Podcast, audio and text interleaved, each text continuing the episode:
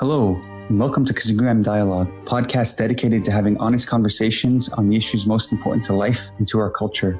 You can find us online at kazingram.com.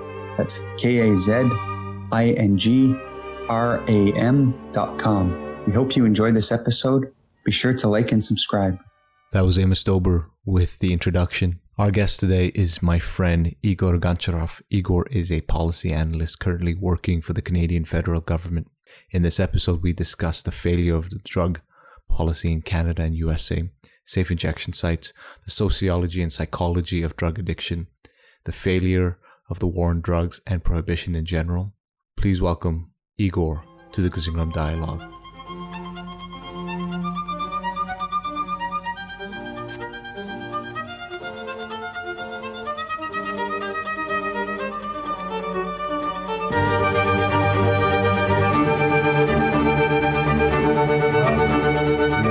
Igor, thank you so much for being here, man. Oh, you're very welcome. I've been excited to talk to you all week. Yeah, man, I've been excited to kind of give you my views on this topic. It's kind of, I think it's an important topic. So it certainly is. I actually had some conversations with some friends, and I told them, "Oh yeah, I'm having a conversation with my friend Igor on drug policy and drug addiction." They're like, "Oh, okay." Now they're all very interested in what you have to say. And something that comes up frequently during these conversations is people want to know, especially in Canada, because we have safe injection sites, right? Is you have two sides. You have one people who will say, okay, this is, safe injection sites are just immoral and wrong because you're encouraging addiction, and then others who are like, no, safe injection sites actually are safe, and they're a way to help these people who are addicted to drugs slowly get off. And I'm very curious to know what your thoughts are on safe injection sites.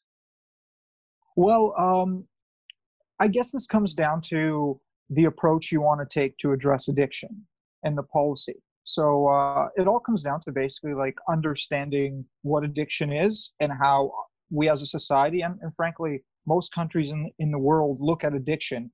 In my opinion, they look at addiction incorrectly, right? So I guess just to say, like, what do I think of safe injection sites? I think safe injection sites are harm reduction.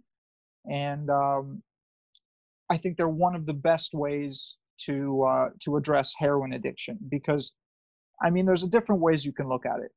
If you look at it with an altruistic utilitarian view, you can see that by having safe injection sites, you're actually saving society money, right? I mean, there's clearly a knee-jerk reaction when people think of safe injection sites because, like, you have an area where heroin addicts are going to go and shoot up, right? So it's, generally speaking, people don't want this in their communities, right? It's just, it's a knee-jerk reaction. But the reality is, I completely disagree that safe injection sites encourage people to use heroin, right? That's absurd. Heroin users will use heroin, whether it's in a safe injection site, in a basement, or in an alley, or in their homes, right? Addiction is not like, I guess what I'd like to explain is addiction's demand curve is inelastic, meaning no matter what you do to try to discourage people from using drugs, whether it's laws, etc., it's not going to change drug use. I mean, we've had over 100 years of prohibition, which has been an utter failure, right? I mean, addiction doesn't work. It doesn't, laws and jail time doesn't necessarily reduce drug addiction rates at all, actually, because the mind of an addict doesn't work like that. He's not thinking of consequences. And someone who is addicted is really only thinking about getting the drug because of, drugs release dopamine, drugs hijack the dopamine reward system in your brain. Dopamine is what you need in order to is what motivates us in life, generally speaking, right? So it's like the last thing an addict is thinking when he wakes up in the morning is, the government now made it more higher jail times for drug use, right? Yeah. I better stop using. That doesn't happen, right? So I don't believe that safe injection sites promote heroin use. There, if anything, it reduces harm, right? So you have a place where the person is less likely to overdose because of tainted drugs. They have a place where if something does happen, there's doctors on site. A place where needles, I think, are given out there. So you have basically safer injection. So less spread of intravenous related illnesses, right? HIV, hepatitis, you name it. So I mean, as much as people think that safe injection sites are dirty or promote heroin use, they're really a benefit on society in terms of the cost society will have to pay in the long run. It's utilitarian wise. It's cheaper to deal with addicts this way than it is by kind of pushing them underground. And I mean, we've seen this through, I'll give you an example of Switzerland in the 90s had a really bad issue related to heroin addiction. Mm. And they were, used prohibition. They used the typical policies related to how to stop addiction, and none of this worked, right? They had a horrible heroin rates. Drug crimes were through the roof, petty crimes on the street as well. I guess drug-related sex crimes as well. So what they did is they opened these free heroin maintenance centers. They tried to, they did harm reduction policy instead of prohibition. And what these free heroin maintenance centers did is they supplied heroin. It was a place where addicts were not treated as criminals, but like rehabilitated. So they were stabilized there. They were provided methadone. They had access to clean, safe injection, medical supervision, like we talked about, and social workers who helped them get housing and work. And basically the results was that there was like a significant drop in drug crime, drug-related sex work, HIV rates. Heroin overdose by 50%, fell by 50%. Mm-hmm. Heroin rates essentially just dropped. And now at this point, 2/3 of the population, some 70% of all heroin users in Switzerland receive treatment, which is massive numbers. If you look at North America, it's crazy, where I believe the numbers are like 15 or 10%. So I mean, it's clear evidence-based policymaking. Is it though? What I'm thinking of it is, in terms of safe injection, is it, if purely from a utilitarian standpoint, you could definitely justify it, saying, okay, look, it obviously reduces the harm that the potential harms, sickness they can get through it. But in terms of like, is it actually good for the person to have these injection sites? For the one who's actually addicted, would it be similar to, I'm trying to think of an example, if I had a problem with cutting myself. Right? And I will cut myself, with anything I could find in garbage, blah, blah, blah. And then the government, decide to open a safe cutting place, and then where they give you, very clean blades to cut yourselves with. In that analogy, is it similar to that, where it's good as a general whole, for the society, because the people who are addicted to drugs, we want them not to be addicted to drugs. We think that it's, they shouldn't be addicted to drugs, but having a safe injection site, is it from a standpoint of, for the good of them, is it actually good for them? Like, do they receive any sort of benefit?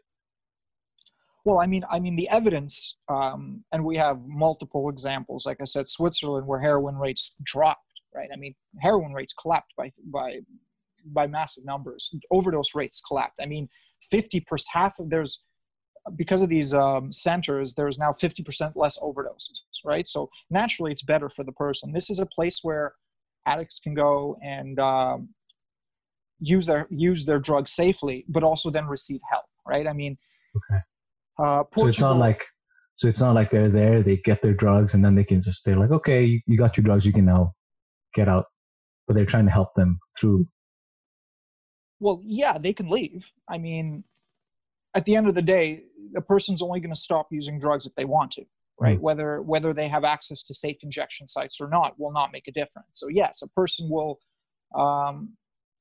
can be free to leave, but the evidence shows, and Portugal is a great example of this, where they've decriminalized all drugs there, right? Mm-hmm. And in 2001, it was forget his name, I think is Dr. João Goulão.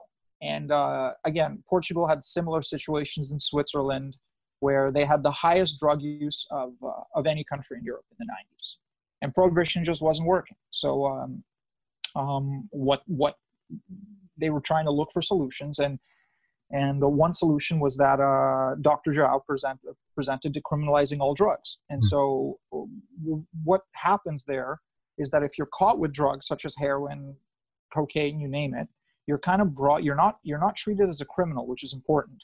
You're treated as a sick person, which is number one, which I mean, this is fundamental in my belief, is that we as a society treat drug addicts as criminals, mm. while really they're sick people. Mm.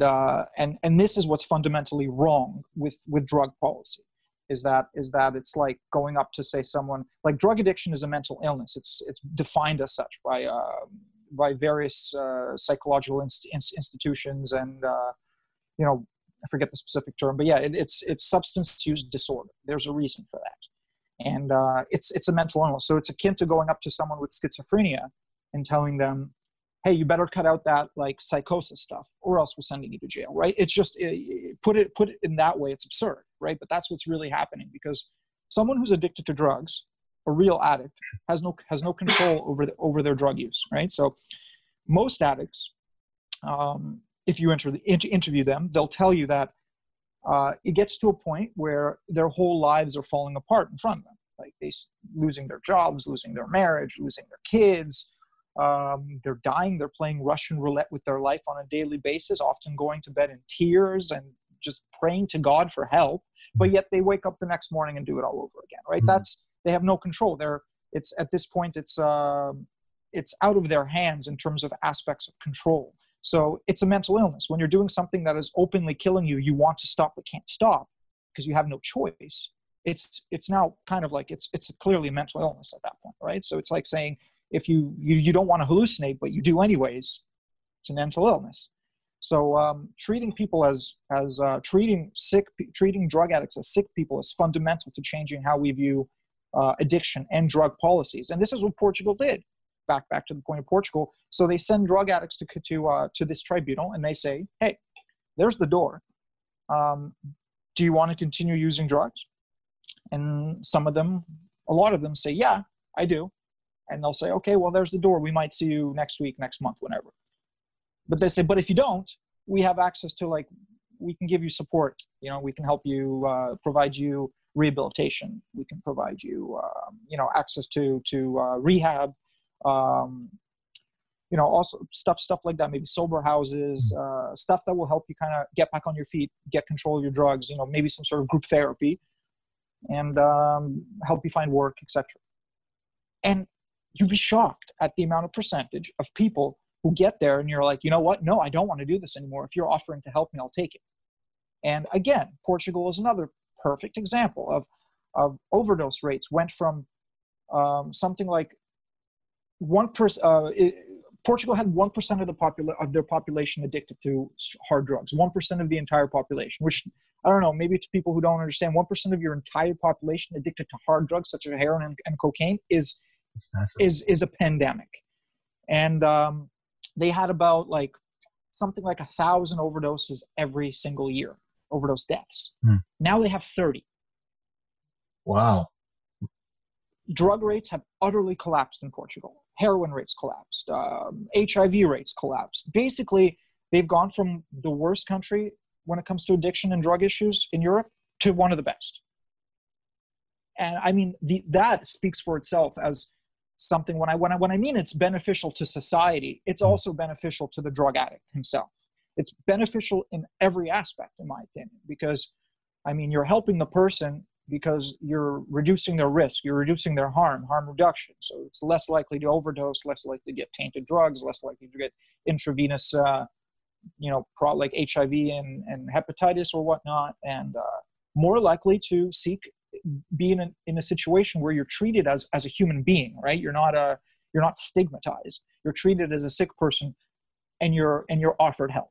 So it's over the board. It's across the board. It's a beneficial policy, in my opinion. So harm reduction is number one. The problem in Canada is we have like a patchwork where we have a situation where the drug laws are still backwards in how we treat addicts as criminals, while we have these safe injection sites, but only in Vancouver for the most part.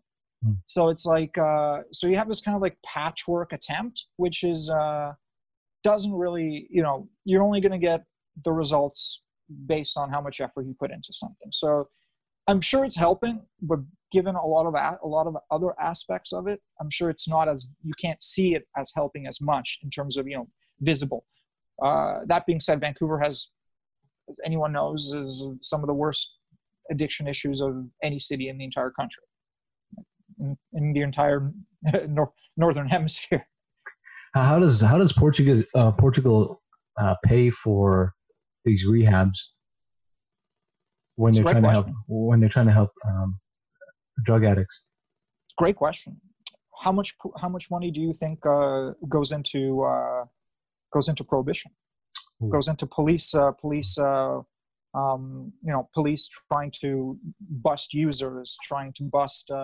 You know, the judges, the court system, prison system, the amount of money that goes into that is just absurd. Like it's massive, right? You see, you look at the U.S. and they have 5% of the population, 25% of the inmates of the world, and you can see the potential financial impact that prohibition actually has in terms of even, and I don't mean legalization, I mean decriminalization on its own has massive massive financial costs. So what Portugal did is they now spend the 75% of the money that they used to spend on enforcement is now spent on rehabilitation. 25% is still spent on going after actual like drug dealers. So, I mean, drug dealing should always still be illegal and it should always be criminalized.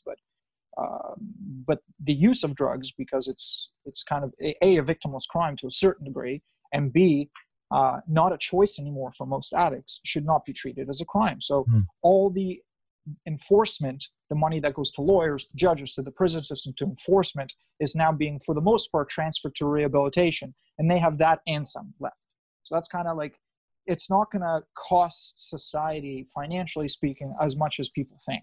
It's just kind of like a redistribution of it from enforcement to rehabilitation. So in terms of like decriminalization, with Portugal, it's decriminalized, but they will still find, are they still looking for people who are using drugs and then trying to help them by, you know, bringing them to this tribunal? Correct. Okay. Yes. Yeah. I mean, but it's not the same kind of enforcement that you would expect.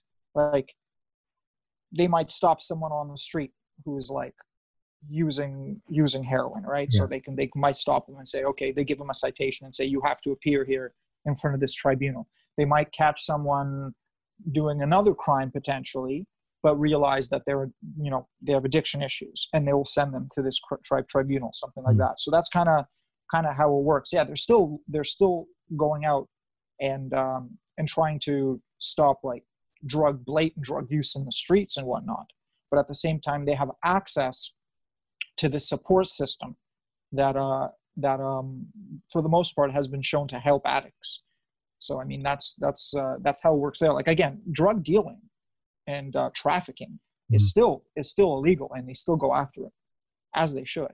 But I mean, if you think of all the amount of funds that go into just stopping drug use, then it's huge. It's massive. I'm curious to know how not many people are interested in drug addiction, the psychology behind drug addiction, and also like the drug policies. For you, but for you, you're you know your drug addiction policies and the psychology behind it quite well, because we had a conversation previously. How did you get into it? Like, what was it that brought you in and said, okay, you know what, I'm just going to go all out and research this? So I'm a policy analyst by that's the field I work in. I work for the government, for various departments at this point, and I'm a policy analyst. So that was my background. I did my master's in policy, public international affairs, and policy analysis. And for a while, I thought I was going to be a lawyer. I really wanted to be a lawyer, and so I was really interested in like the justice system, and it started kind of with mandatory minimum sentences, and I was really like anti-mandatory minimum sentences, and I, you know, that could be like a conversation for another day, because I can talk your ear off about that. But among this, it kind of mandatory minimum sentences for drug crimes came up, and that was this is just one reason. I'll explain to you the other reason in just a bit. Mandatory minimum sentences for drug crimes came up, and I just it kind of pushed me into understanding, you know, the absurdity of criminalizing drug use in the first place. So that kind of, and I started doing a lot of research and realizing that the policy we have is not evidence-based. Now I'm a big nerd for evidence-based policy. Like I'm against emotional-based policy. Even if something's a knee-jerk reaction, you should make policy based on the evidence you have, the scientific evidence. You can back it up just to say it works, and not like emotional policy. So like mandatory minimum sentences is really emotional based, right? It takes away the judge's ability to decide on cases. Like, what's the point of a judge? But this led me into drug policy. At the same time, grew up in Toronto, and I had over the years, I've a lot of friends there, and over the years, good friends fell victim to some drug addiction, whether they've fallen on hard times or whatnot. And I've known a few friends who have passed away from it. I've had friends really good friends who kind of got into that world, unfortunately, and then just had couldn't get out of it. And I have potential like substance abuse issues in the family from like my grandparents when it comes to potentially like you know, alcohol related. So it's something that's always been really interesting for me. And then mixed with my passion for like justice and policy, it was just kind of naturally something I wanted to get into. And that's kind of it. And I saw my friends struggle, and I just kind of opened my eyes to that whole world, because I knew him as someone who didn't have issues with that. So like I've had friends who don't have issues with it, and then what they become after that. It was just fascinating for me, very tragic. And I've also kind of saw them on their journey through recovery. And that was very fascinating to me as well. So I saw like what it takes for recovery versus what we have right now, and what will help a person versus what will make them worse. So. Is there any sort of connection between, in terms of drug addiction, between joblessness and drug addiction? And I'm thinking of specifically the American Rust Belt, where there's like heavy drug addiction, and it's well known that, you know, most of these small towns that used to have factories, they no longer have factories. And so it, you know, in terms of Canada specifically, is that connection still there? Is it just something that kind of happens to someone? You know, you're like, oh, you know what? Let me just go. I don't know. Let me go try heroin once, and then, oh, this, you know, I want to get that same high. Or is it just, so, you know, you're trying to look for an escape and then you get there? That's a fascinating question. That's a really important question. And it's a complex answer. Now, what I believe and what I've studied, and I study Gabor Mate, who, I mean, I recommend anyone go into and research Gabor Mate, probably the leading addiction expert in the world, in my opinion, and he works in Vancouver. Doctor, he was like I forgot what the term is, a doctor who would help women give birth. That eventually became an addiction. He's a psychologist, doctor, and became an addiction specialist over time. Now, this is a fundamentally hard question to answer, but my view, and the view of most people who study addiction at this point, is that addiction itself is. It's not about the drug, it's about the person. So we have an idea. Okay, I'll put it this way. So like, you use heroin regularly for a short amount of time. Your body and mind start craving the drug ferociously because there are chemical hooks in the drug. So you have to do it again. You get withdrawals if you don't. And that's what addiction is, right? No, it's not exactly that. And everything we know about this process is actually really wrong. And I'll give you a perfect example. Diamorphine, which is something that you get in hospitals. It is essentially heroin, but stronger and cleaner. And like, if your grandma breaks her hip, she will be given it intravenously and potentially for weeks in pill form after. And in fact, countless people around the world, when they get various injuries, go into operations, you name it, get this pharmaceutical heroin for injuries. And logic states that these people would become addicts, right? Because you have to take this for a short amount of time. Like, it's not like you take. You don't take it once. Let's say you don't just take it once. You take it multiple times. Well, yeah. Let's say you had a surgery, right? Let's say you had like you're God forbid, someone who's in a car accident or something, right? You might need to take pain medication for a while, and this pain medication was essentially heroin. So it's like, doesn't that mean everyone who goes in and has these surgeries, everyone who comes out, why isn't Granny a junkie? Is basically what I'm saying, right? Like, why Granny breaks her hip, given hydromorphone and diamorphine, why isn't she become a junkie? And like I said, logic states that people should become junkies, but they don't. And basically, thorough study have done this because people who go into hospital are studied. And so, why is this not the case? Of course, some people do become dependent, but most don't. Why is that? What is the difference between the person who goes out on the weekends and has the occasional drink, and then the person who goes out, has a drink, and then can't stop for 3 days? Right? Is it the alcohol?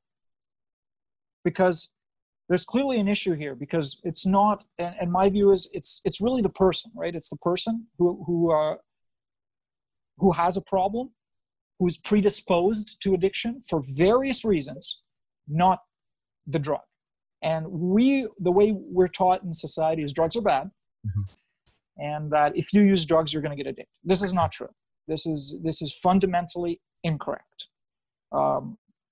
You could get addicted. A lot of people do get addicted, but it's not for the reasons people think. There's not an automatic connection. And this brings me to like an experiment Canadian psychologist did. His name is Bruce Alexander. And I think it's the 70s. I don't actually recall which decade, but he did this thing called the rat experiment, rat park. I don't know if you've read up on this, but so it's he basically put rats in a cage and gave them they had two like water dispensers, and one was filled with, I think, heroin and cocaine or something like that, and one was regular. And so he watched as these rats would just continually, habitually go back to the heroin water until they died, and compulsively go back to the heroin water. And he wondered why that was. And this shows that, you know, drugs are very addictive. But then he said, well, how about I take these rats out of a cage? And he created what he called like rat park, where massive tunnels, all the rat sex and rat booty these guys can get. I mean, the best food, everything a rat could ever want to have a happy life. And then he put the water there. Same water, the heroin water. Same water, heroin water, regular water. Then he found out that it was shocking, but the rats almost never went to the heroin water. Did they try it? Some of them did. Some of them never got dependent. Some of them never overdosed. None ever died. Most just didn't even go for it. Most might have gone for it once and never again. So there's this idea. So then it kind of breaks the mentality that with drug addiction, perhaps what they need is a strong community. It's the environment. Maybe it's the environment and the person and not the drug, right? Which is where like the idea of harm reduction comes into, right? But, and I mean, This can be extended to a human example. Mm.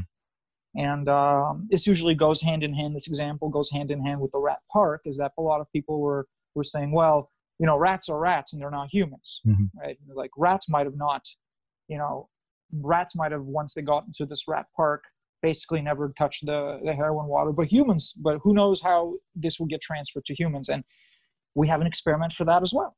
And that's called Vietnam War. And in Vietnam, it was a very like static warfare. Like, static means like lack of change. So unlike World War II, which is, you know, blitzkrieg, always on the run for the most part, like World War I was more of a static warfare, trench warfare. Static warfare is very depressing. It's psychologically hard on people. In terms of Vietnam, you're on like patrols in a horrific jungle waiting for a night attack. You're on base, sitting there day on end, waiting for potential night attacks. Forced to kill or die at any moment. It's dismal. One could say you're caged, right? Mm-hmm. And the statistics show that about 20% of the U.S. Army mm-hmm. became heroin addicts as like a way to deal with this kind of war. While they were actively in... While they were actively on duty, about 20%. Given the fact that almost, I think, 2.7 million American soldiers served, you're looking at pretty big numbers there. You're looking at hundreds of thousands of people. So what does that mean? Like, so when these people came home, there should have been a massive heroin pandemic, right? When you... almost 3 million people, 20 of which are heroin, in young adult age, I should point out, come home and they're heroin addicts. So, I mean, that should have been like a massive pandemic. But it wasn't. It wasn't. Most of them didn't need rehab. Most of them didn't even go through withdrawal. Most of them, 95% of them just stopped. They just stopped when they came back? Just stopped. This is like, you can look into this. This is documented. So it turns out, not being in Vietnam, where you're, you know, basically hell in a sense for a lot of these 19-year-old soldiers, going back to your nice home with your friends and your dog and your wife and your strong support system and strong social connections is what matters. So Gabor Mate puts it really well. It's like, sobriety is not addiction. The opposite of addiction is not sobriety. The opposite of addiction is connection. And this is what is fundamental, because like I said, it's not about the drug, it's about the environment. It's about your cage. And humans, so we have to kind of start thinking differently about addiction in general, because you know, a happy, healthy life equals bonding with the people around us. So humans need bonding. We are programmed to make bonds and connect. It's what's like fundamental to our evolution. It's ingrained in us, right? So, but when we can't have, say, like a happy life with healthy bonds because of things like mental illness, depression, childhood trauma, our environment, people will seek bonds elsewhere. So you'll seek bonds through addiction, you'll seek relief in drugs. And this is what, like, again, I'll quote Gabor Mate a lot because he's fundamental in this understanding, and that and he explains it very well about this idea of bonds and connection. And he goes, nobody is an addict because they're happy. Right? At the end of the day, no matter what anyone tells you, people don't use drugs because they have a happy and fulfilling life. People, well, you know what? People might use drugs, experiment, but no one is an addict to drugs if they have a happy and fulfilling life. And he explains, and he explains this well. He goes, not all people with mental illness or childhood trauma become addicts, but something like, and this is according to his statistics, and he works with the worst addicts. 95% of addicts have mental illness, probably in many ways due to childhood trauma. So that's a huge number. Yeah, 95%. That's his number. So 95%, and that basically goes down to this. And his belief is that addiction And in fact, a lot of mental illness goes back to childhood trauma. And I mean, this is, we're just scratching the surface of this at the moment, when it comes, like, we're realizing that in psychology and in psychiatry in general, a lot of issues come back to childhood trauma, because, you know, childhood trauma affects how your brain develops. And this is what kind of, what leads to, in many ways, leads to mental illness. Of course, people can be predisposed to mental illness, and they can get it from birth as well. But for the most part, drug addicts almost universally have experienced childhood trauma, have some sort of mental illness, or both. And it's almost universal. I mean, it's almost universal. And this is what's fascinating, because people with addiction, people with childhood trauma or mental illness, are dealing with some messed up stuff often, right? Their brain has developed incorrectly. They have depression. They're looking for relief, right? You talk to addicts, and addicts will tell you almost universally the same thing. They will say they have a hole, right? They have a void, right? And I ended up getting a certificate in harm reduction. Back in my undergrad, in order to, because I was so fascinated with this topic, I took a course, and gave me a certificate in harm reduction. So I did a lot of interviews with like serious addicts on the street, and they will almost universally say the same thing, which is that they have a void, which is they have something missing. A lot of people, this is also something where people with depression talk about. You know, it's like, try to explain depression. It's really hard. And for people who don't have it, it's almost like impossible to explain, right? I mean, the closest thing is this hole people have inside them, and they need to fill it with something. And so I often say that people are addicts before they've ever touched a drug. Right? So, I mean, relief can come from various forms: smartphones, pornography, eating, video games.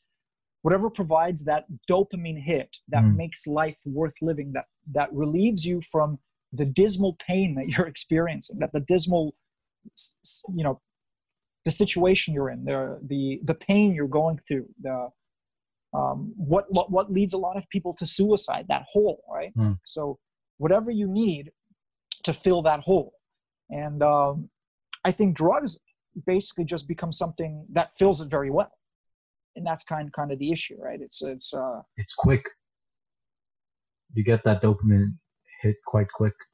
You know, because drugs hijack your reward mechanism, in your brain, right? Dopamine is what is fundamental in human evolution, like I mentioned, right? It's the reward mechanism. It's what's gives us motivation to get out of bed in the morning. It's what gives us motivation to overachieve, to eat, sex. Everything is related to your reward system in your brain. It's related to dopamine. So when a drug hijacks that aspect of your brain, it makes drug addiction, it makes getting relief from the drug, using the drug, getting that dopamine hit, more important. It makes it kind of like almost like fight or flight response, right? It basically makes you need it in order to it gives you, it's the only way you get motivation. It's what you need to survive. An interesting side story is that crack cocaine, the street term in many ways for crack cocaine is food, right? And so just to give you an idea that the drug is referred to as food on the street, meaning it's like, I mean, it's taken the place. The vocabulary has taken the place of actual something you need to survive. So like, that's how drugs work, right? So I mean, and that's why someone who's addicted, no longer, like seriously addicted, no longer has control. That's why they want to stop, they need to stop, but they can't stop. And even at the cost of losing their lives, at the cost of losing their lives for sure. I mean, at the cost of losing their families, everything, right? So this is why the criminalization of it is just insane, is that it's like I said, the demand for drugs is inelastic. So even if you try to reduce the supply, the demand for drugs does not change. You're just throwing the market underground. You're just creating a more, you're giving criminal organizations more profit, essentially, right? With the criminalization, I mean, if what Gabor Mate is saying, if you take an addict and then you turn them into a criminal, you put them in prison, you're separating their social bond, them from their social structure. So oh, you nailed it! You nailed it! You nailed it! You're isolating them. Yeah, it's like trying to put out a fire with gasoline, right? Because these people are sick. They need social connection. They need healthy social bonds.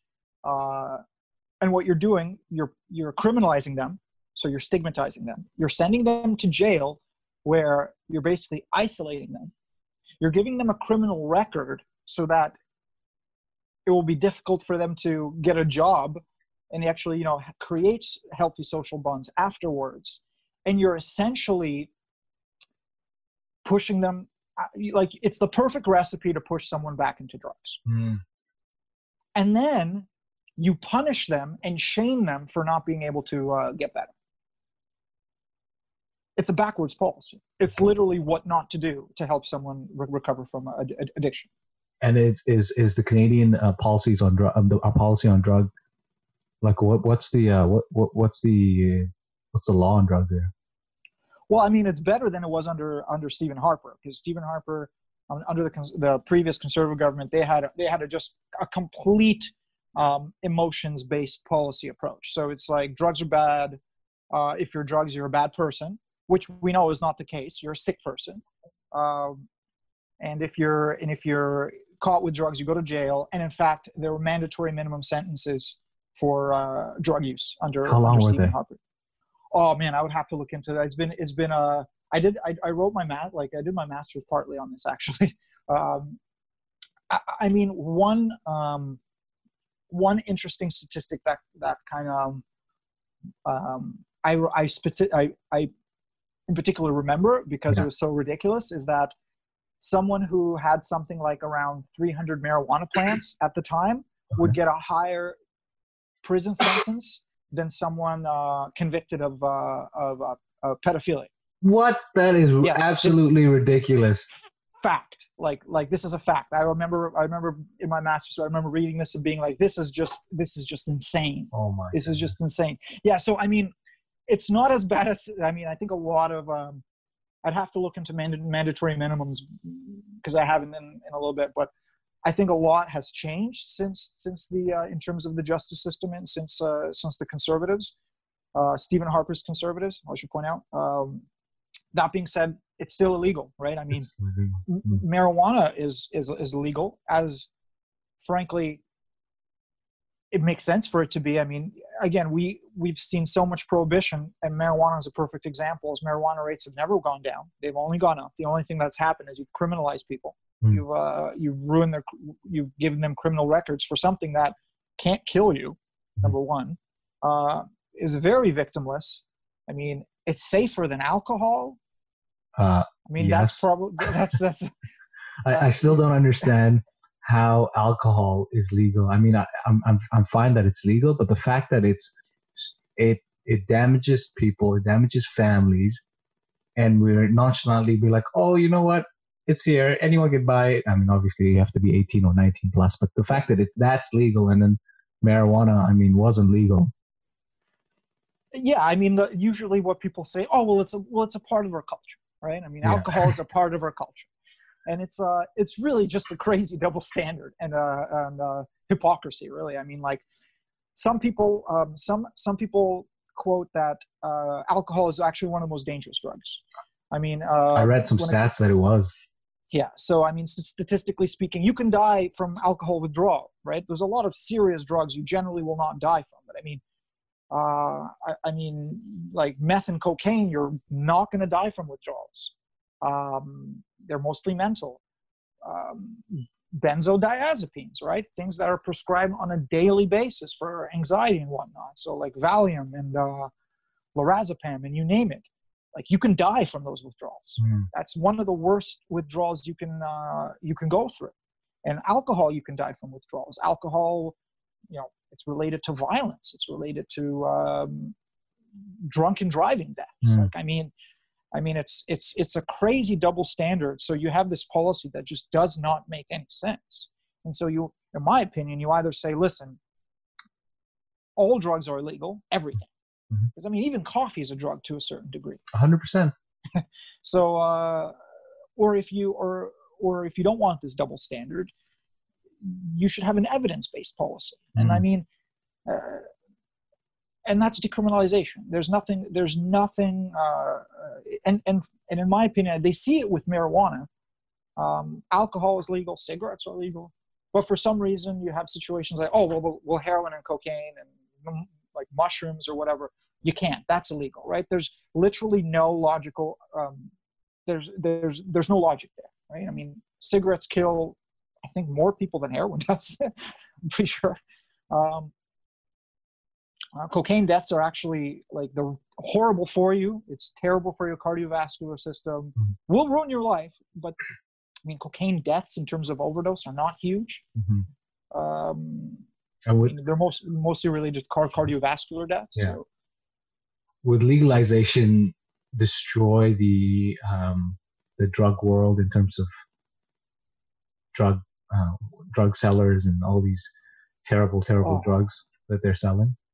Oh my God! I mean, decriminalization, I think, is a great solution. It's worked in Portugal. We have like a case study of like it being essentially nothing but success. You rarely get a policy, and you rarely get a policy where it's like almost universally successful. I mean, you usually say, oh, well, we have mostly benefits, but then we have some costs here, but it's cost-benefit analysis. It's mostly, I mean, decriminalization of all drugs for Portugal has been nothing but like a savior for them. Are they allowed to buy drugs legally? No. Okay. Drug, like, that would be legalization. So like legalization. Selling the trafficking of drugs is still illegal. It's okay. Yeah. But, and I mean, isn't that the case here with mushrooms, with psilocybin? You can't buy it, but you can own it, or you can grow it. I don't believe so. No, I believe you can. I believe it's actually really stupid. If I'm not mistaken, you can have the mushroom spores. Yes. But the moment you put them on, I don't know, what is it like rice or whatever you need to. Manure or whatever they use, mushrooms use to grow with it. Whenever you put them on that and they put them in a dark place and they grow, then it's automatically like whatever pops out of there is illegal. Oh, why can you own spores then? What's the point of owning spores? Your guess is as good as mine, man. I mean, I have no idea. I have no. You could. I'm pretty sure they sell them the spores that you need. They sell them in stores. So I mean, I don't know. It's completely illogical. And then you have like drugs like salvia. I don't know if you've heard. That's been, I mean, that people equate to as strong as like DMT, but in a very bad way. Can you explain what salvia is for people who don't know? Okay. Well, I don't know like the specifics of like the various chemical specifics of it, but I mean, it's a super strong hallucinogen, and it's like DMT. It's not enjoyable from what I read. It's really powerful, and it's like equates to a complete mystical experience. You get blasted off into space, but not in a good way. A lot of people say that with DMT, you're just blasted off into like a shamanic world or whatever. But salvia is not very enjoyable from everything I read about it. And you can buy it at your corner store. Like in I didn't know that shop. You can. I believe so. I know you. I'm pretty sure you could for a long time. I don't know. Maybe the laws have changed. I'm not sure, but I mean, for a long time, you can buy salvia extract in your local head shop. So I mean, like, where's the logic with that? Yeah. It's absurd. So is Portugal a rare case? Have there been other European countries that have followed suit? Or is Portugal still the only one that has decriminalized all drugs and nobody else is following suit? I think Portugal is the only one. from my, I would have to like, I should have done a little bit more homework, but I should know this. But I think Portugal is the only European country who has fully decriminalized drugs. And I mean, you talked about like the difference between, you mentioned, I didn't mean to go on a segue, but you mentioned about whether it would reduce the underground market for it. And like ending prohibition has been another failure. So it would 100% eliminate everything that like drug dealers are organized crime related to drugs. Everything would just basically, I always tell people this: if the United States one morning decided to legalize all drugs, mm-hmm. and within like, let's say, fast forward, you have which would be the safest way to do it. You'd legalize all drugs, and then you have like pharmacies that you can go and buy them, and on the label they would like give you the realistic, like, you know, heroin, highly addictive, could kill you. You know what I mean? Like, will likely lead to overdose and death. Like actual proper information on there, and give you like some like a number for rehab or whatnot on those. And you can go buy it in a store. I don't think drug rates would change. Like, how many people do you know who, if tomorrow Canada legalized heroin, would be like, I've been waiting to do this. The only thing that's been stopping me is the law. You know, like, it's just like, I don't know many people who would do that. I think if you're using heroin, you're like we talked before, the way your brain works, you're not thinking of consequences, whatever the laws are, that doesn't, you know, don't matter to you. It's just how it works. So no, I don't think rates would change. And this has been proven, and at the very least, partly proven with marijuana rates in Canada and places where they've legalized marijuana, and in general, in terms of drugs, all over the place in Portugal. In fact, drug rates went down for decriminalization there. So go figure.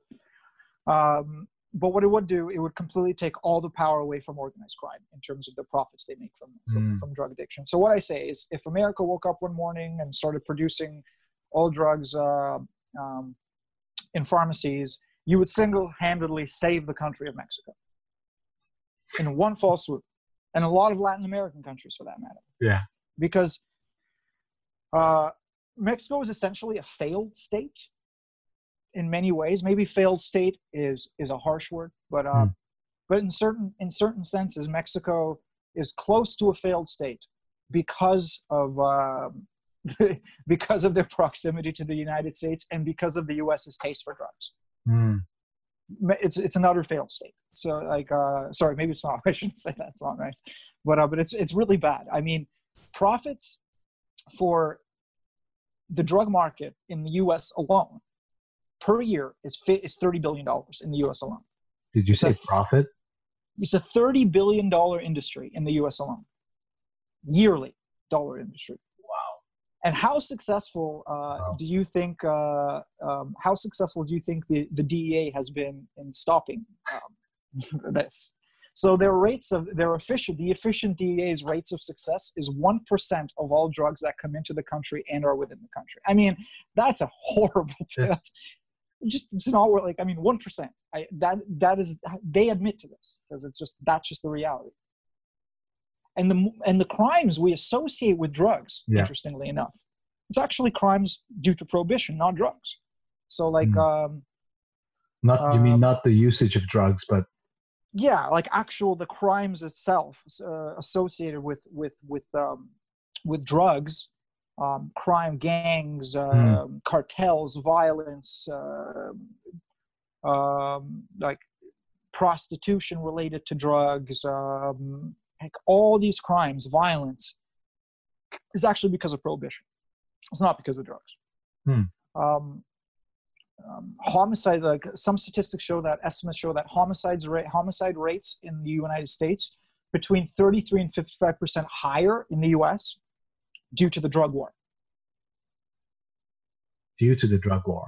Yes. The reason that, like, so because drugs are illegal and because they're like, you know, people kill each other because of it, because of like, I don't know, gang violence, right? Like they go shoot each other in the streets because of, this is my corner, not your, like, for example, like a small example. from 30 to 55%, like homicide rates in the U.S. I'll put it this way. Homicide rates in the U.S. are 30 to 55% higher, according to some estimates, because drugs are illegal. Wow. So, I mean, who are you, like, who are you really helping here by keeping it illegal? And I should point out, keeping drugs illegal actually, how do I put this? It actually leads to more potent drugs. It leads to better quality meth, better, for example, like meth is a great example for this. So in the 90s, when meth became a huge problem for the US tried to stop its productivity by like controlling and regulating large scale sale of chemicals used at the industrial level that is needed for the production of meth. And this led to a lot of closure of some of these like chemical producing businesses and companies, and actually reduced a lot of like large scale meth lab, like large scale meth production. But the consequence of that is that thousands of meth labs, like mom and pops meth producers, popped up all over rural United States. And I mean, think Breaking Bad, right? I mean, think that kind of a level of per production, like meth labs, like in your basement and stuff like that. And what these people did is they used unregulated chemicals. So like ephedrine is often what is used in the production of meth. And ephedrine is something you find in like, say, diet pills or exercise pills and stuff like that. Like you find it in cold medication, actually. So they just went and just would start buying mass amounts of like cold medication and diet pills, and to extract this ephedrine, which was necessary to create meth. And then they did it in these moms and pops, like all over the states. Instead of big, massive meth labs, now they were all over rural America. So, I mean, so what did the U.S. try to do then? So the U.S. what ended up doing is trying to control these chemicals. So now it's like it became really hard to get these chemicals. Mm. So they tried to regulate them, and it was successful. So I mean, it made it very hard for people all over rural U.S. to get these chemicals, and as a result, a lot of meth labs shut down. Should point out these meth labs are also related to a lot of deaths from like explosions and stuff like that. It's super dangerous, like cooking this stuff up. So that must have fixed the meth problem in the U.S., right? Mm-hmm. Well, not even a little bit, because what ended up happening is that the supply stayed exactly the same because experienced meth cartel came in. Oh, wow. So now it's like you can't, there's no industrial level meth production in the States. There's no now rural small time scale meth production in the States. I told you demand for drugs is inelastic for all the reasons we've already discussed. Mm-hmm. So the demand will be filled. So like put another way is like drug use and drugs are not price sensitive or cost sensitive. Mm. So reducing supply increasing punishment does not reduce drug use rates or the demand for it. So the cartel stepped in. It led to, and the cartel are super experienced drug, really whatever drug production they do, they know what they're doing. So it led to better quality meth, more of it, industrial size production. Meth use was rampant on the borders with Mexico in the US. And now in parts of like, I think Fresno, California, they don't even, you get citations for there's so many people who are using it. You're now just like, the police can't even deal with it. So they give you citations for possession up there at that point. They don't even charge you. And this is actually called the balloon effect. Okay. So it's like, think of it as like whack-a-mole, right? So higher prices reducing supply leads to higher prices, which just encourages more production, mm-hmm. Meaning more recruitment for drug dealers, more organized crime, generally more violence if you look at Mexico. And the end user supply in the medium and long term is never really reduced. It's called the balloon effect. So like the more you try, the more enforcement you put into trying to reduce the supply, arrest people, you know, crime, I mean, crime punishment, whatever. It's all just leads to more production, more meth, more drugs, etc. Which is, it's a really interesting phenomenon. And I mean, when it's a $30 billion industry, I mean, are you really surprised that that's the case? So I mean, that's what the balloon effect is, and that's why the DEA has like a 1% success rate of stopping drugs. What about Canadian? Do we have cartels in Canada besides the maple syrup cartel? I mean, I've heard we have, yeah. I mean, I think there's an interesting, you know, there's like a Vice documentary about that. I wanted to look into that. I heard there was a maple syrup cartel. What a cartel by definition is, right? It's like basically if like the producers, suppliers of something come together and agree on like, let's say like a monopoly is like one unit, one person. I'll give you an example. Like I have a monopoly on like apples. I'm the only one who can sell apples. And as a result, I can, there's no competition for me, so I can basically set the price at whatever I want. I'm the only one who produces it. There's less innovation because of that. Like my product, if I'm the only one who has apples, whether it's super high quality apples or not very quality apples, doesn't really matter as much.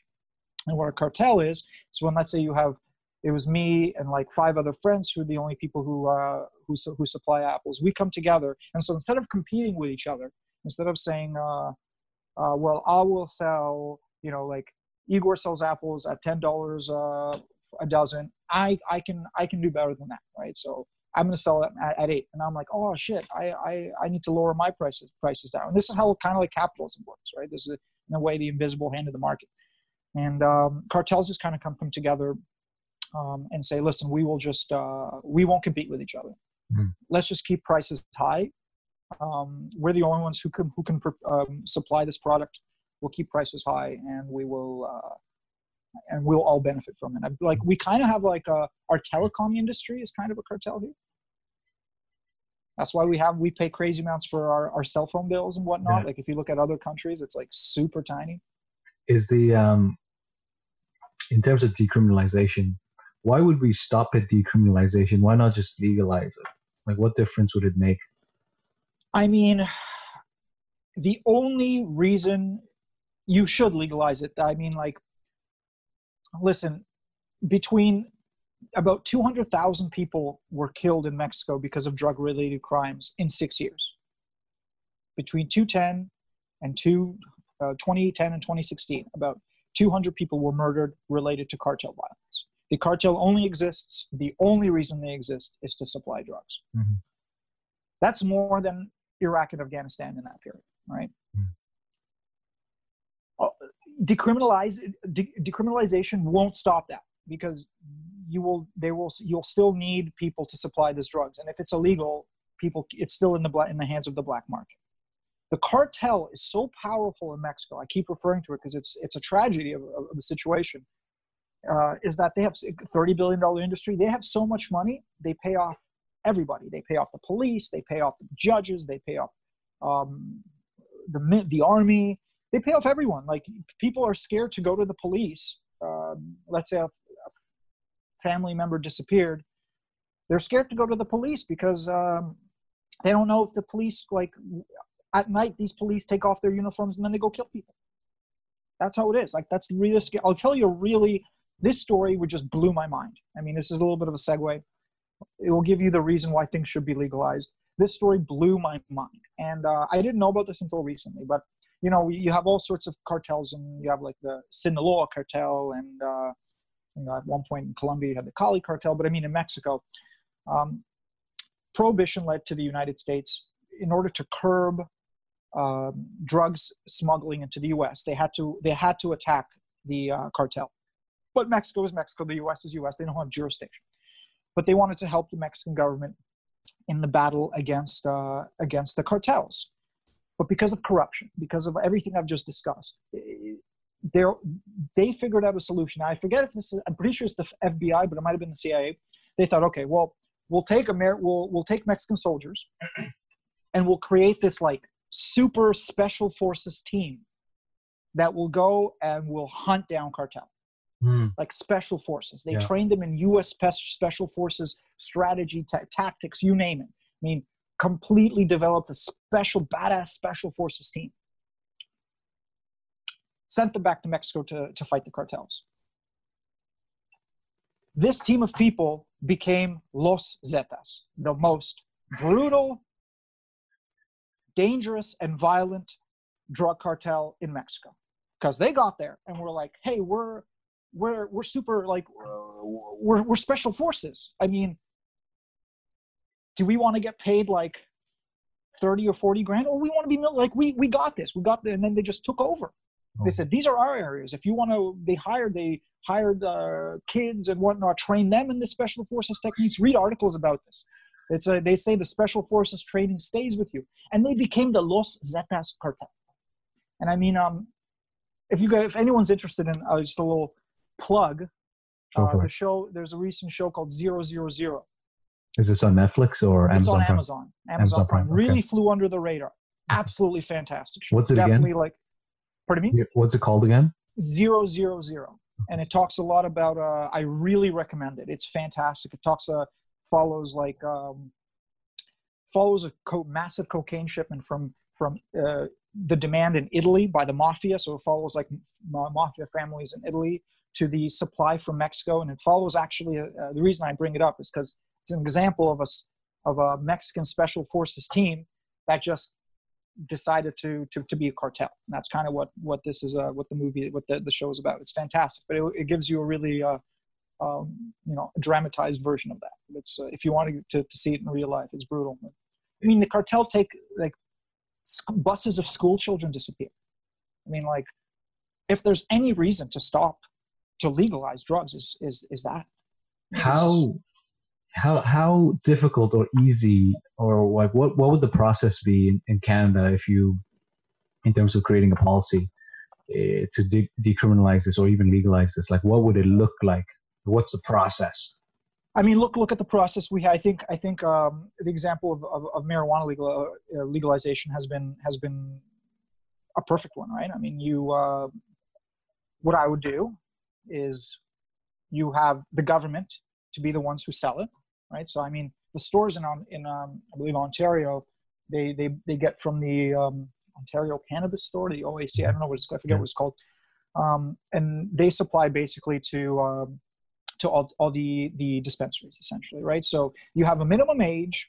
I think a lot of teenagers will tell you it's harder for them to get alcohol than it is certain drugs. So I mean, I don't think so. I mean, you put an age restriction. You have a situation kind of like with marijuana, albeit I would say, I mean, this is just top of my head, I would say maybe harder drugs, it would be more of like more pharmaceutical based like dispensing. So I mean, I'd say take it very seriously, super like restricted in terms of age, government supply. Yeah, I think marijuana is a great example, but maybe a little bit more serious in terms of, you know, the dispensing aspect of it. And if we're talking about evidence-based policies, is the best way to go about this, instead of decriminalizing, let's just say, you know, over the course of 2 years, let's just say, is it better to have isolated areas where it's decriminalized, where, you know, people can do research? What I'm thinking of is, I forget what the place, I forget what Ivy League is, but they now have a center for psychedelics. I think it's a center for psychedelics. Either it's in Yale or Harvard, it's one of them. And you know, they're studying the effects, the positive benefits of psychedelics on PTSD, depression. And in that way, they can, you know, slowly influence the rest of the country, as opposed to, you know, let's decriminalize the whole thing and see what happens. I mean, would a pilot project be helpful? I mean, fundamentally, I don't think it matters. I mean, will it be safer?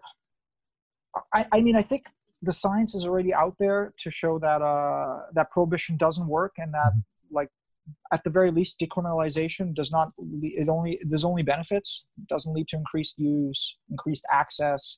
Like it's, you know, reducing in violence. So, I mean, maybe there's something to say about, you know, having some sort of pilot project to see of the effects. I mean, at the end of the day, if you're going to go research-based policy, it's best to see benchmarks and see, you know, just in, to avoid maybe something happening that was unpredicted, some sort of X factor. I mean, hey, it might be a good idea, but I find like,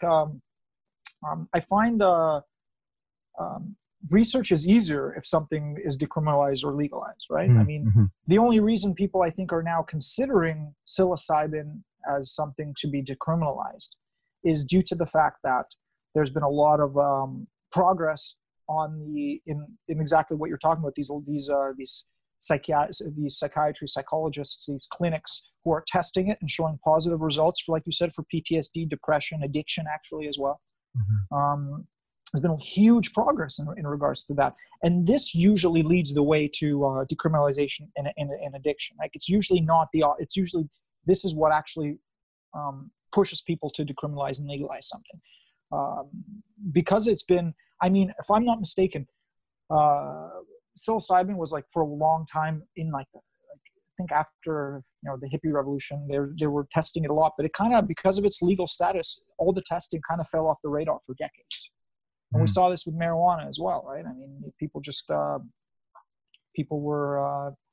it's hard to test something that's illegal at the end of the day. It's hard to get licenses for testing things and clinical trials for things that are illegal, right? That's just the reality of it. So, I mean,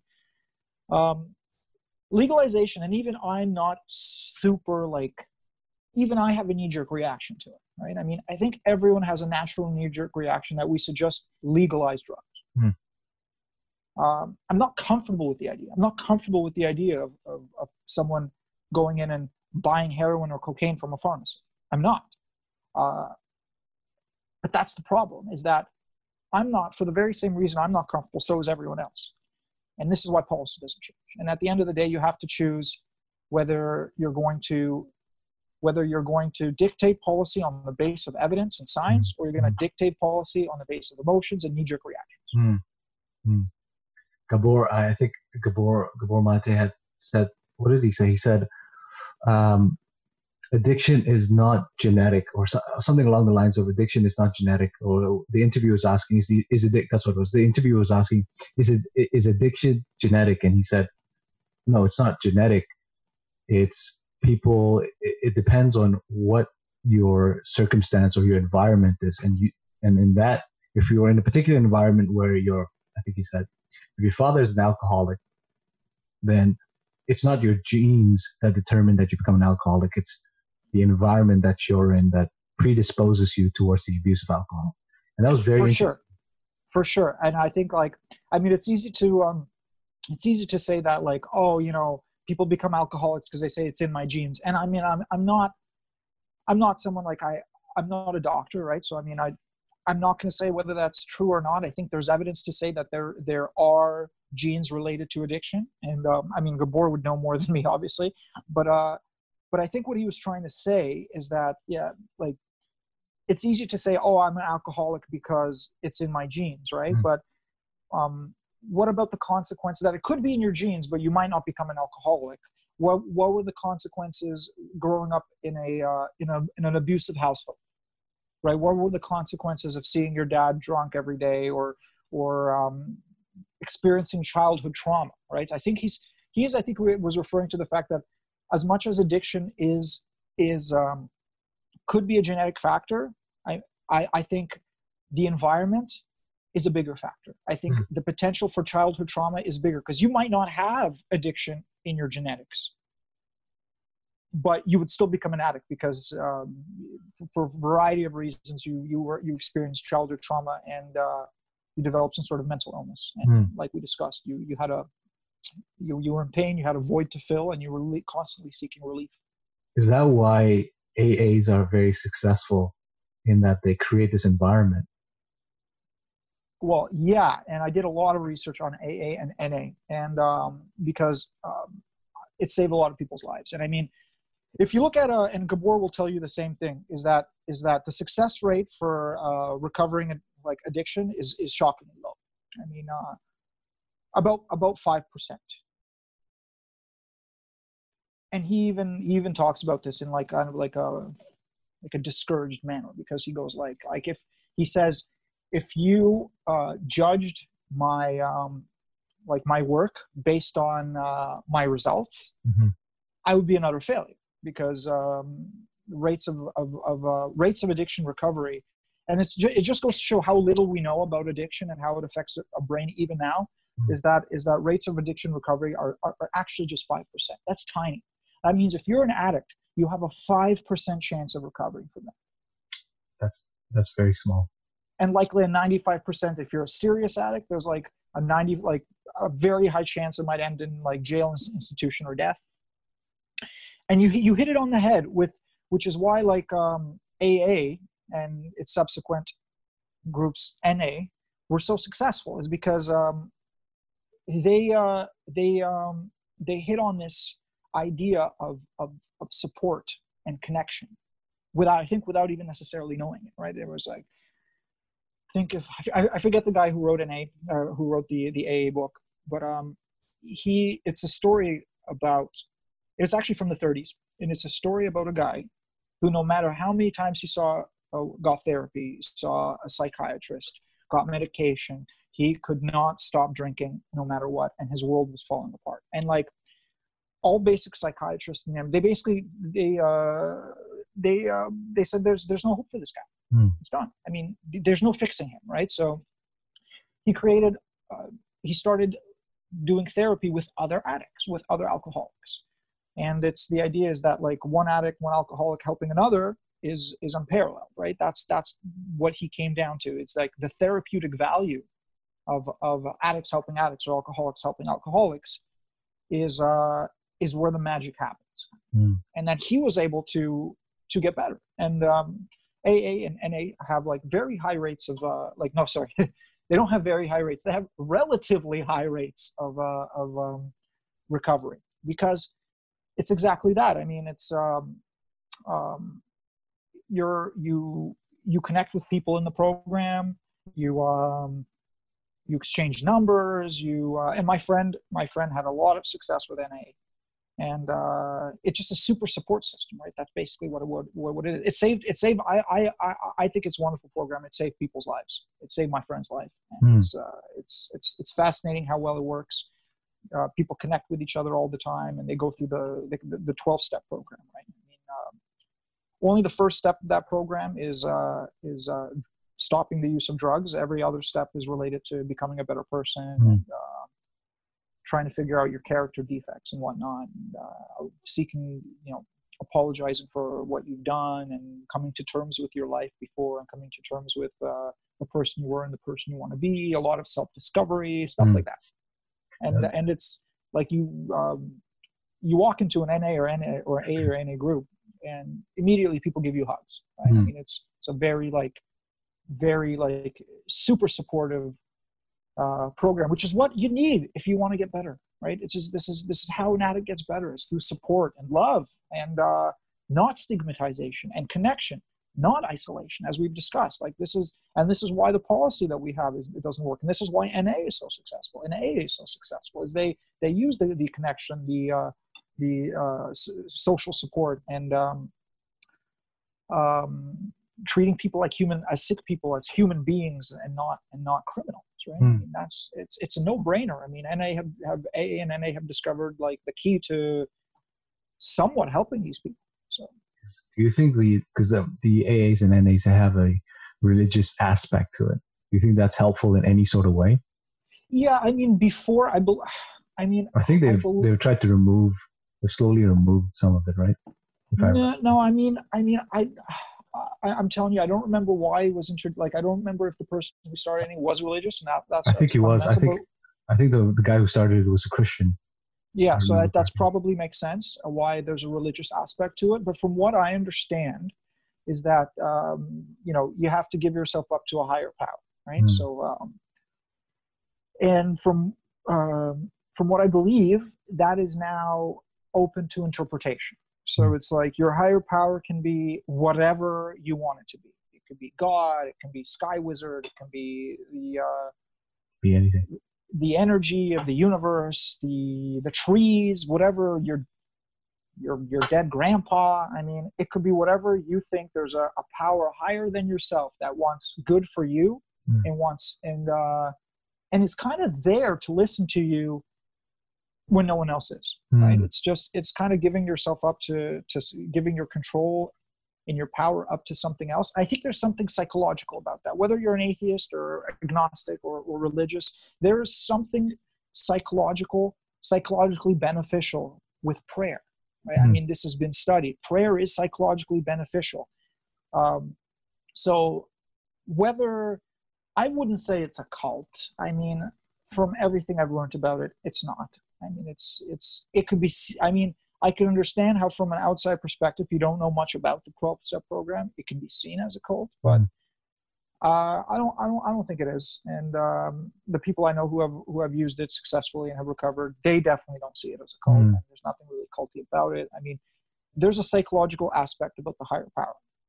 That's the way I approach it. I mean, whether you want to be religious or not, there's benefits to prayer, and there's benefits to thinking at the very least that there's someone up there who wants to help you and that wants to support you through what you're going through and is there to listen to you and wants the best for you. I think it's pretty simple.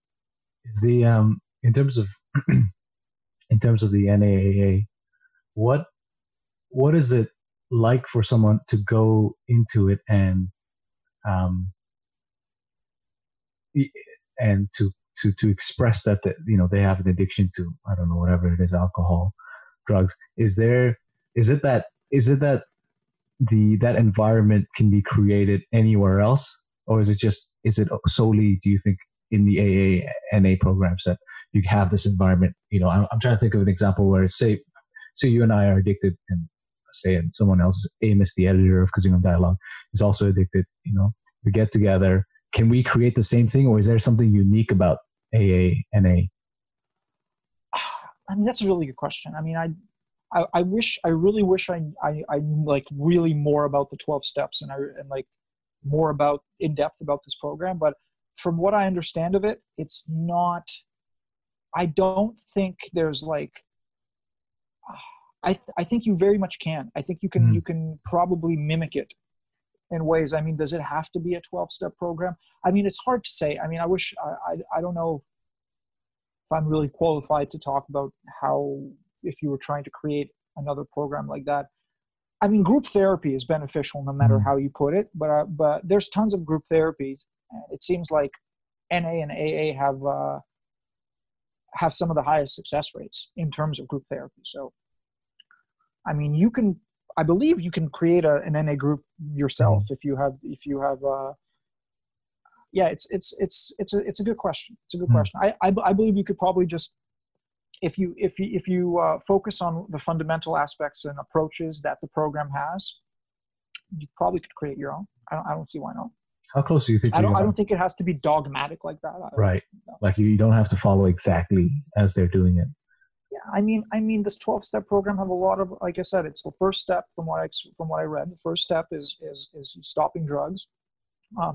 Giving yourself up to a higher power, learning something about yourself as a human being, your defects, and how to acknowledge them, how to accept them, how to better them. Apologizing to other people for what you've done, and just being mindful of the person you are. Because as an addict, a lot of people say that when you're an addict,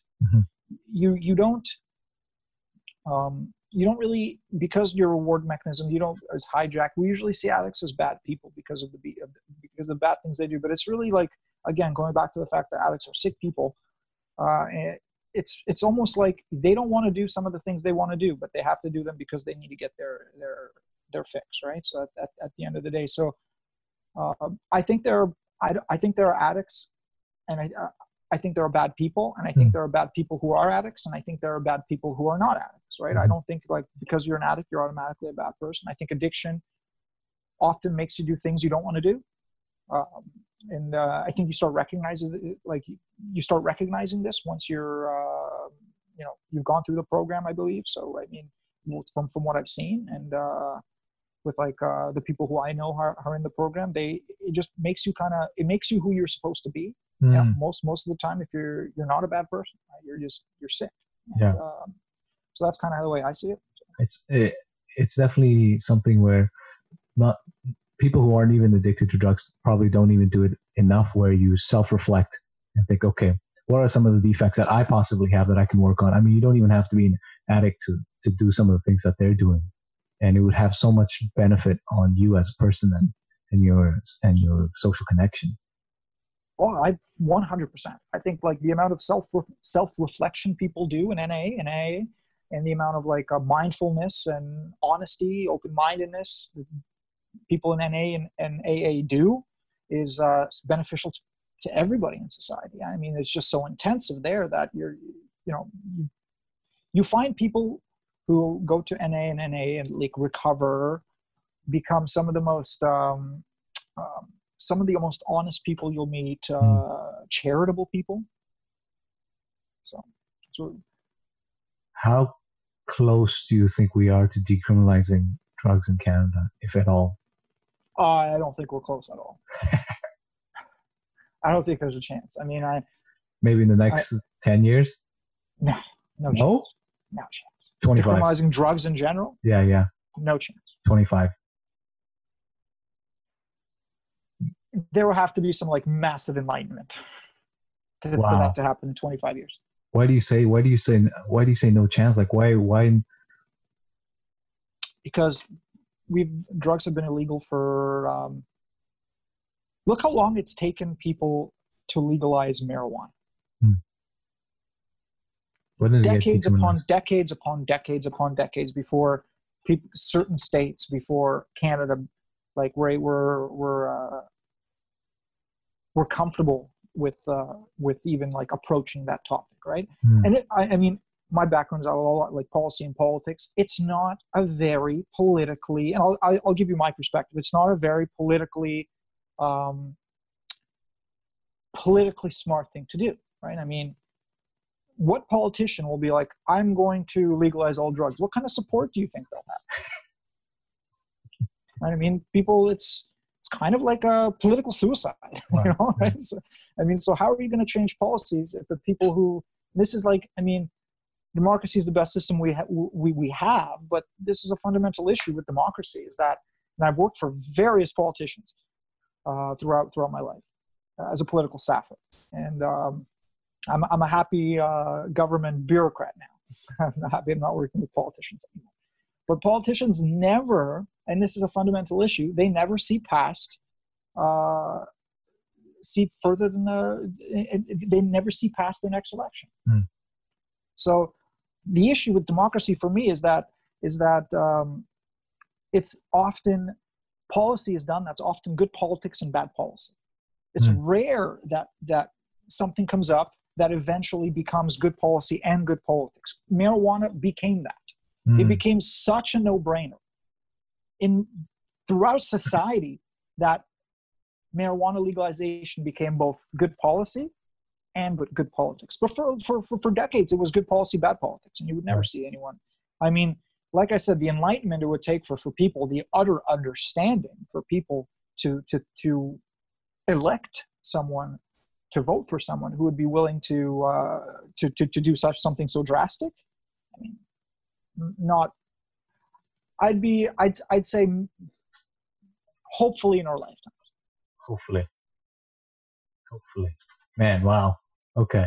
Do you have social media, Igor, that people can follow people, or are you like a social media hermit?